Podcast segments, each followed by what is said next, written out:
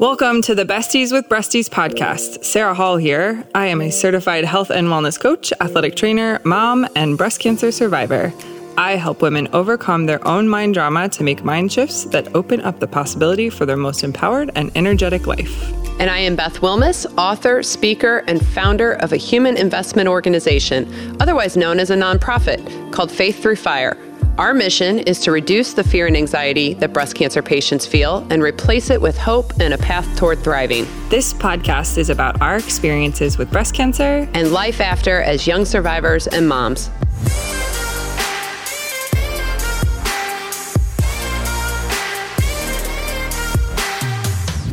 So, Beth, today's episode we're going to be talking about um, other women's experience but you know we were kind of talking offline about how fun it was to reach out to women in our circles and get a bunch of unique experiences. So um, I know, like usually it's just you and I talking about what we did and why, and this was like really the first time that we got to talk to other survivors in detail. I mean, we obviously deal with them all the time, but to find out what they chose and why they chose it, and I just learned so much. You know? Yeah, I think anytime you dig deep with somebody and ask them what their motivations what impacted are. a decision in their life a big decision too uh, it's really it's really cool to see all the different unique perspectives and and what kind of stories come into everybody's decision so yeah. i'm excited to share today yeah i, I agree so um, i think we'll start with reiterating the recurrence rates for lumpectomy and mastectomy which this is funny but i i think in my previous episode i was saying reoccurrence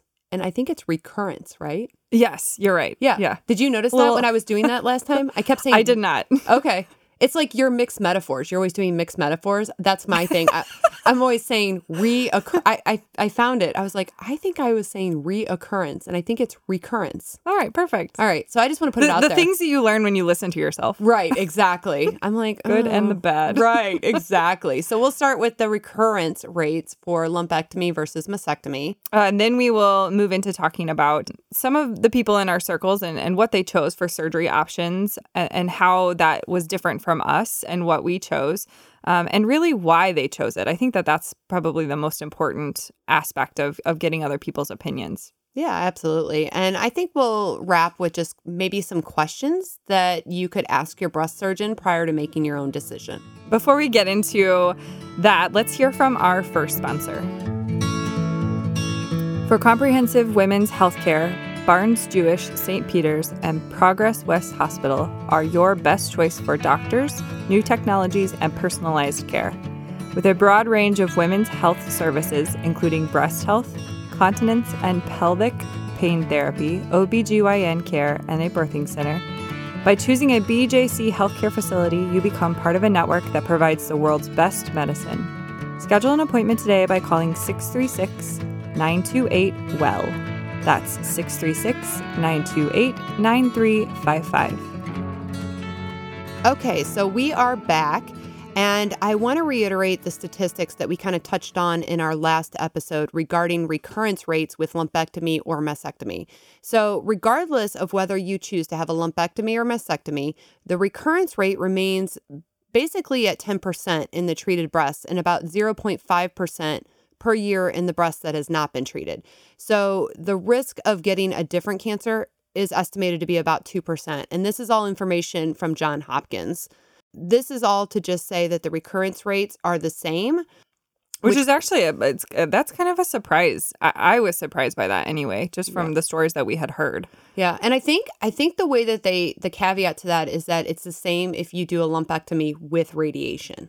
Mm. So if you do a lumpectomy with radiation, then it's then it's the same. Gotcha. So yeah, I, I thought that was an interesting thing too. And we talked about why, despite that fact, you and I opted to have a double mastectomy. But there's women that choose um, other options, and in fact, the more common option is lumpectomies. So uh, yeah, and I was surprised by that statistic just because of the circles, I guess, that I'm involved in, and you know, I guess what I've seen on Facebook.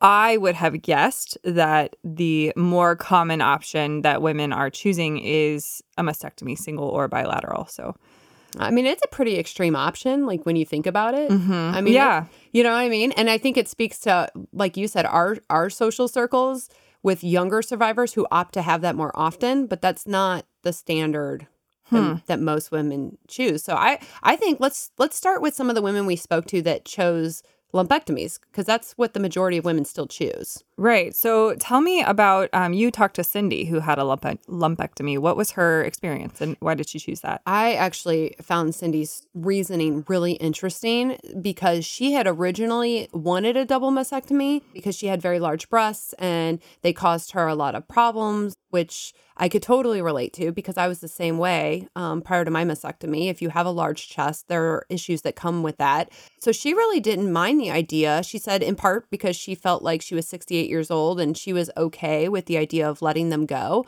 But she changed her mind and got a lumpectomy because she said her surgeon pointed out that because she was a heavier woman, that she would have a lot of excess skin that would hang off the front of her chest, and that would then require additional plastic surgery, which she hadn't considered. So when she found that out, she went ahead and went with the lumpectomy, and she's very happy with her decision. And I asked her, and she said that she does not worry about recurrence. It really isn't something that anxiety does not bother her at That's all. interesting. I, I would be curious to understand from her perspective, you know, why that isn't, you know, what her follow up looks like and and you know, where her mind is at to make sure that she has that that fear that's reduced in her mind about the recurrence. Yeah. Well, I think Yeah. that just speaks to all of us having various, you know, Levels of comfort. uh huh. yeah. Yeah, Yeah. really. And and uh, because I did speak to another woman, Karen, actually, and you and I spoke to her about her because she's 42 and she chose a lumpectomy because it was a quicker recovery and it would allow her to keep her breasts. And she doesn't have regrets either, but she actually does suffer a lot of anxiety when it comes time for her annual mammograms. But Mhm. she feels like that anxiety is worth you know keeping her natural breast Yeah. and so while that does cause her a lot of anxiety she she she plows forward and, and Well, and I think that's why you and I both chose what we chose because we knew I guess preemptively that that anxiety would be there and and so and and I would venture to guess that that's why probably a lot of women choose to go with the mastectomy. I think it though- plays a part. yeah. I mean, I, think, I really do. So that's interesting, um, Karen's story. I want to share about my friend Amy. Um, she's 44. She has uh, three kids. She had originally opted for a lumpectomy because her, what she said, her husband is a boob man. Um, and but then shortly after she got the news that her cancer had come back. So this time she said it was like a no brainer for her to choose a bilateral mastectomy. So she chose that uh, because her cancer, uh, like the chances of that coming back again for a third time was pretty high. So she's glad that she did because they actually did find cancer in both breasts. so when they did the pathology from the double Mhm. mastectomy, they found cancer cells in the other breast. Correct. Okay. Yep.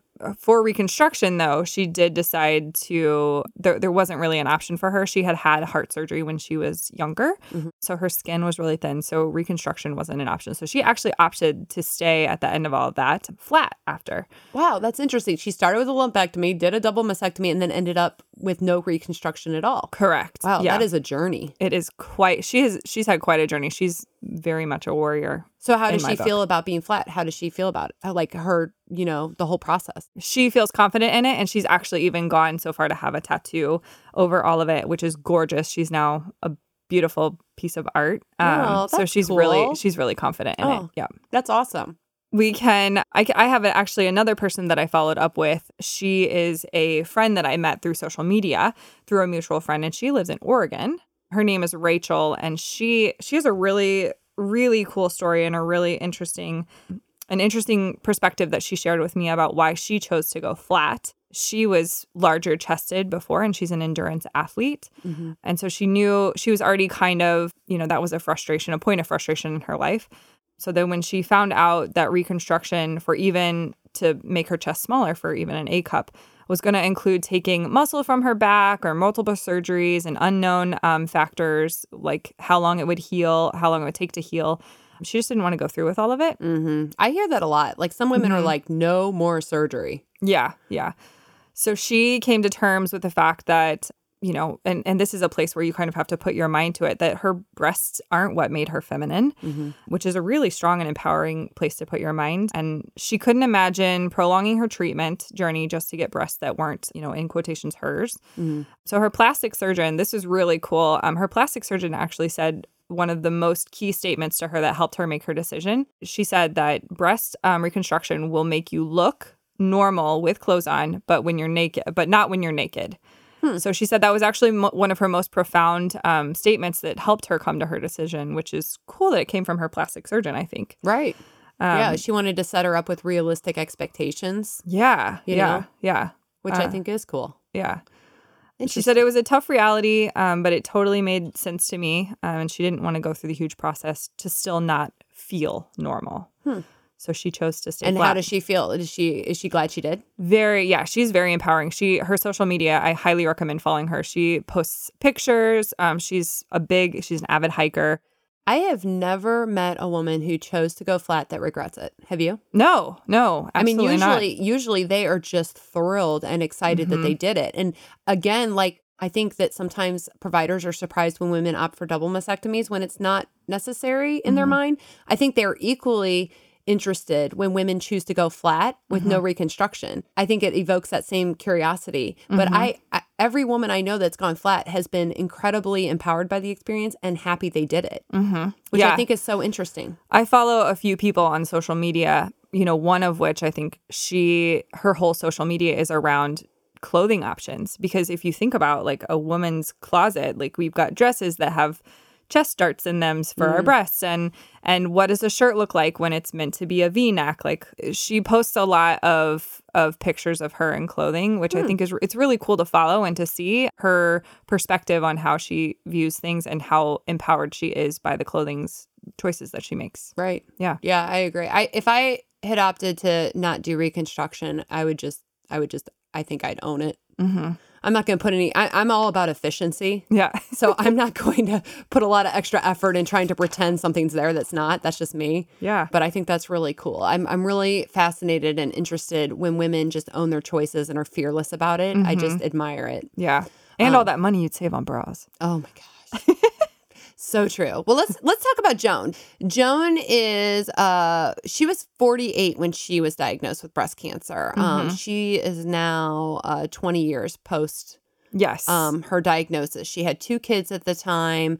She chose a single mastectomy with a tram flap reconstruction from her stomach. And mm-hmm. that's when she was diagnosed in 2001. Do they I guess are they doing tram flaps still? I yeah, it was actually it was presented to me as an option, or I think it was at least educated to me as that's an option that's out there. Okay. So yeah, I do think that they are still doing that. Okay, interesting. So um, she did this because she had there had been some recent reports of implants that were leaking and causing a lot of trouble and pain and disfigurement, and she didn't want to deal with any of that. Um, and she wanted her implant to be natural, like her own tissue. And I've heard that from a few women that I've mentored is is that that seems like a more an option that they would like because of the natural feel. And mm-hmm. that's typically why I think people choose the DIEP or the tram. Well, and not only the natural more natural feel, but also with implants you have to replace them at some point, which mm-hmm. guarantees more surgeries. Mm-hmm. So for people who would like to move on and not have to think about additional surgeries, you know, that plays into a lot of people's decision making as well. Right. Yeah. Which I think is good to bring up. If, yeah. If you don't want additional surgery. So, yeah. how did Joan feel about her surgery? So, I, when she chose it, she she thought that it would be a good choice because she had imagined them growing or shrinking with her depending on where she was weight wise. Mm-hmm. And she had the option to do both breasts, but she decided to only do one just mm-hmm. because she didn't feel like there was any risk. Mm-hmm. Um, with the other side, with her good side, she says.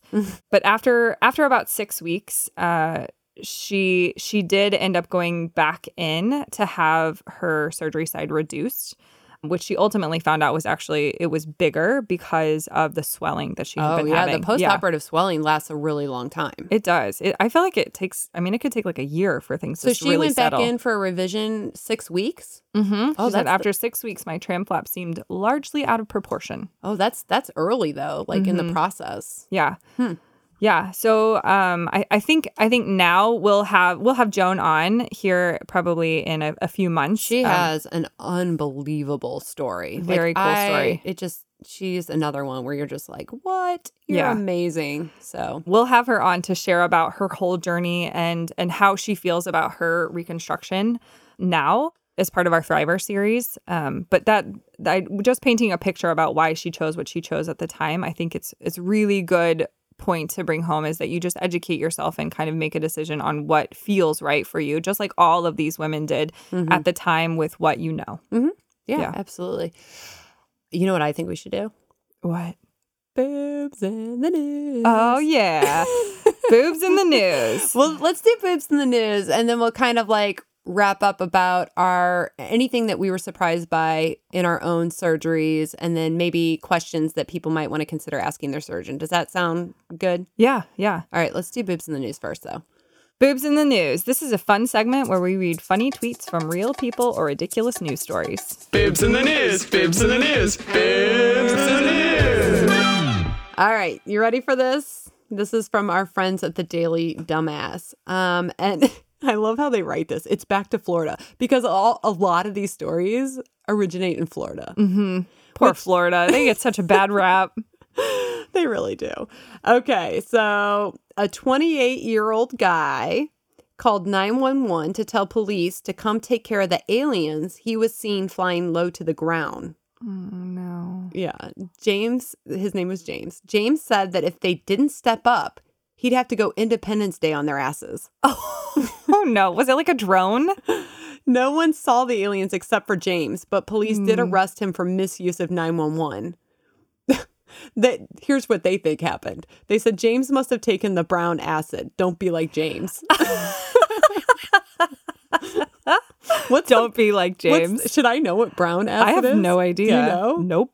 Okay, well, there, there, The- There. The, cat's out of the bag. Sarah and I don't know what acid looks like Nope. or what color it should be, but apparently the Daily Dumbass thinks that it, the brown acid's the bad acid. Okay. That's funny. There's your there's your uh, Boob in the news. boob in the news. Bibs in the news, bibs in the news, bibs in the news. So we are back. Uh, we wanted to kind of share some things that surprised us after surgery.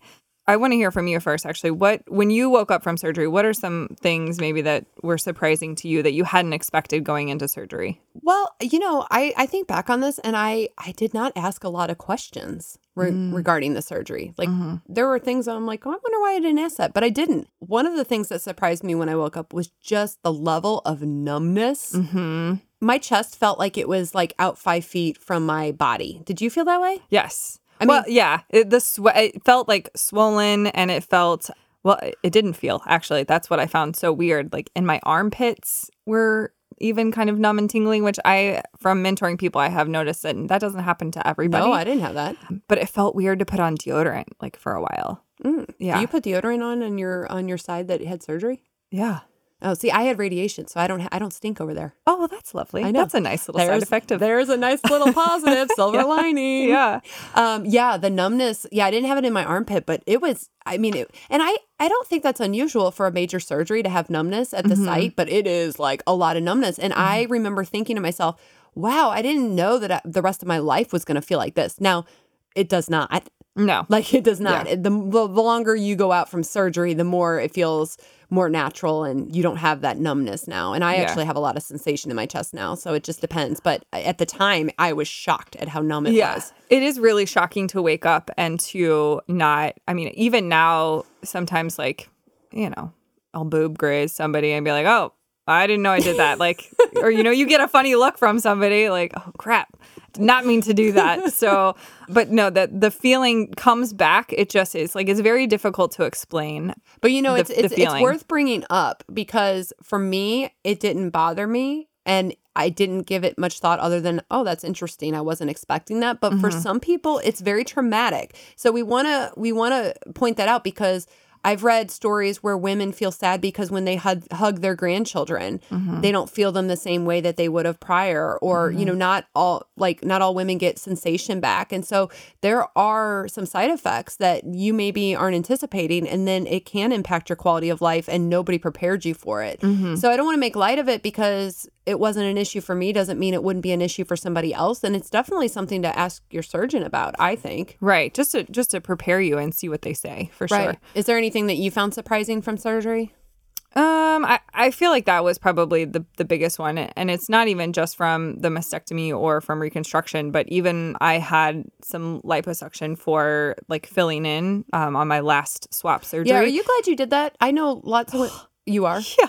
Okay. So glad I did that. Are you? Okay. Um, for my swap surgery, that was probably the most painful part of that surgery. I've heard and, that's and I very painful. did not expect that at all. Like I felt like I got punched in the the gut and it didn't go away for weeks Yeah. after. Like it hurt to just sit up out of bed and Right. and I didn't expect that at all. I thought, "Oh, I'm going to wake up and be skinnier." And you know, there there were moments where The I was like, "That was not worth it."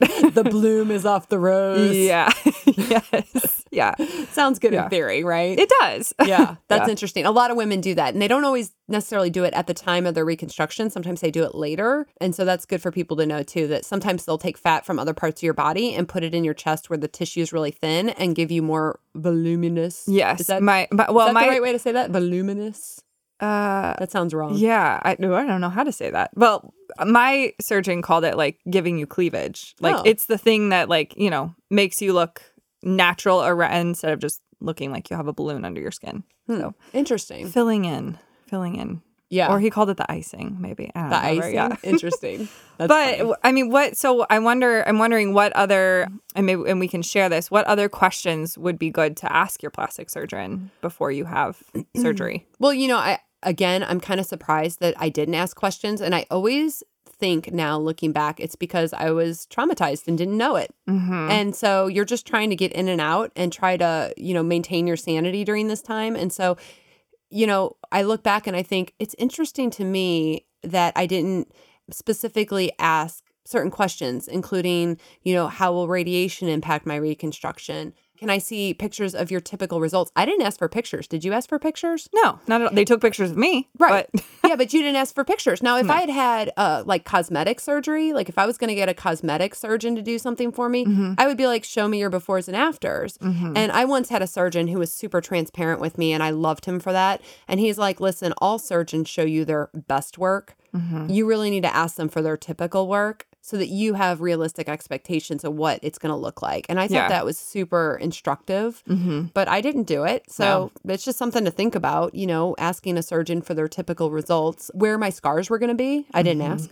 yeah, And I don't know, I, I don't know that I thought it would make a difference. So maybe that's why I didn't ask because it's mm-hmm. like, well, who cares? I have to do it. Yeah, but you know, I've I've heard of women though waking up and being like, "Oh, I didn't expect this." Like Mm-hmm. you get into your you get in your mind a picture of what what you're going to wake up to and when it's totally different, sometimes, you know, for some people it's not a big deal. Like Right. for you it wasn't a big deal to wake up and not be able to feel your chest, but for me it did take me a minute to be like, wait a second, like this isn't what I signed up for. Will this ever come back? And had to work through that. Um, but you know, it just it depends on your own comfort level and what you're okay with. So asking the questions it can be very important. And I think, like to your point, because you had some additional work done with the liposuction and giving you some extra tissue, you know, how many revisions does a woman typically ask for after her initial surgery? What types of additional surgeries might be in the pipeline in the future?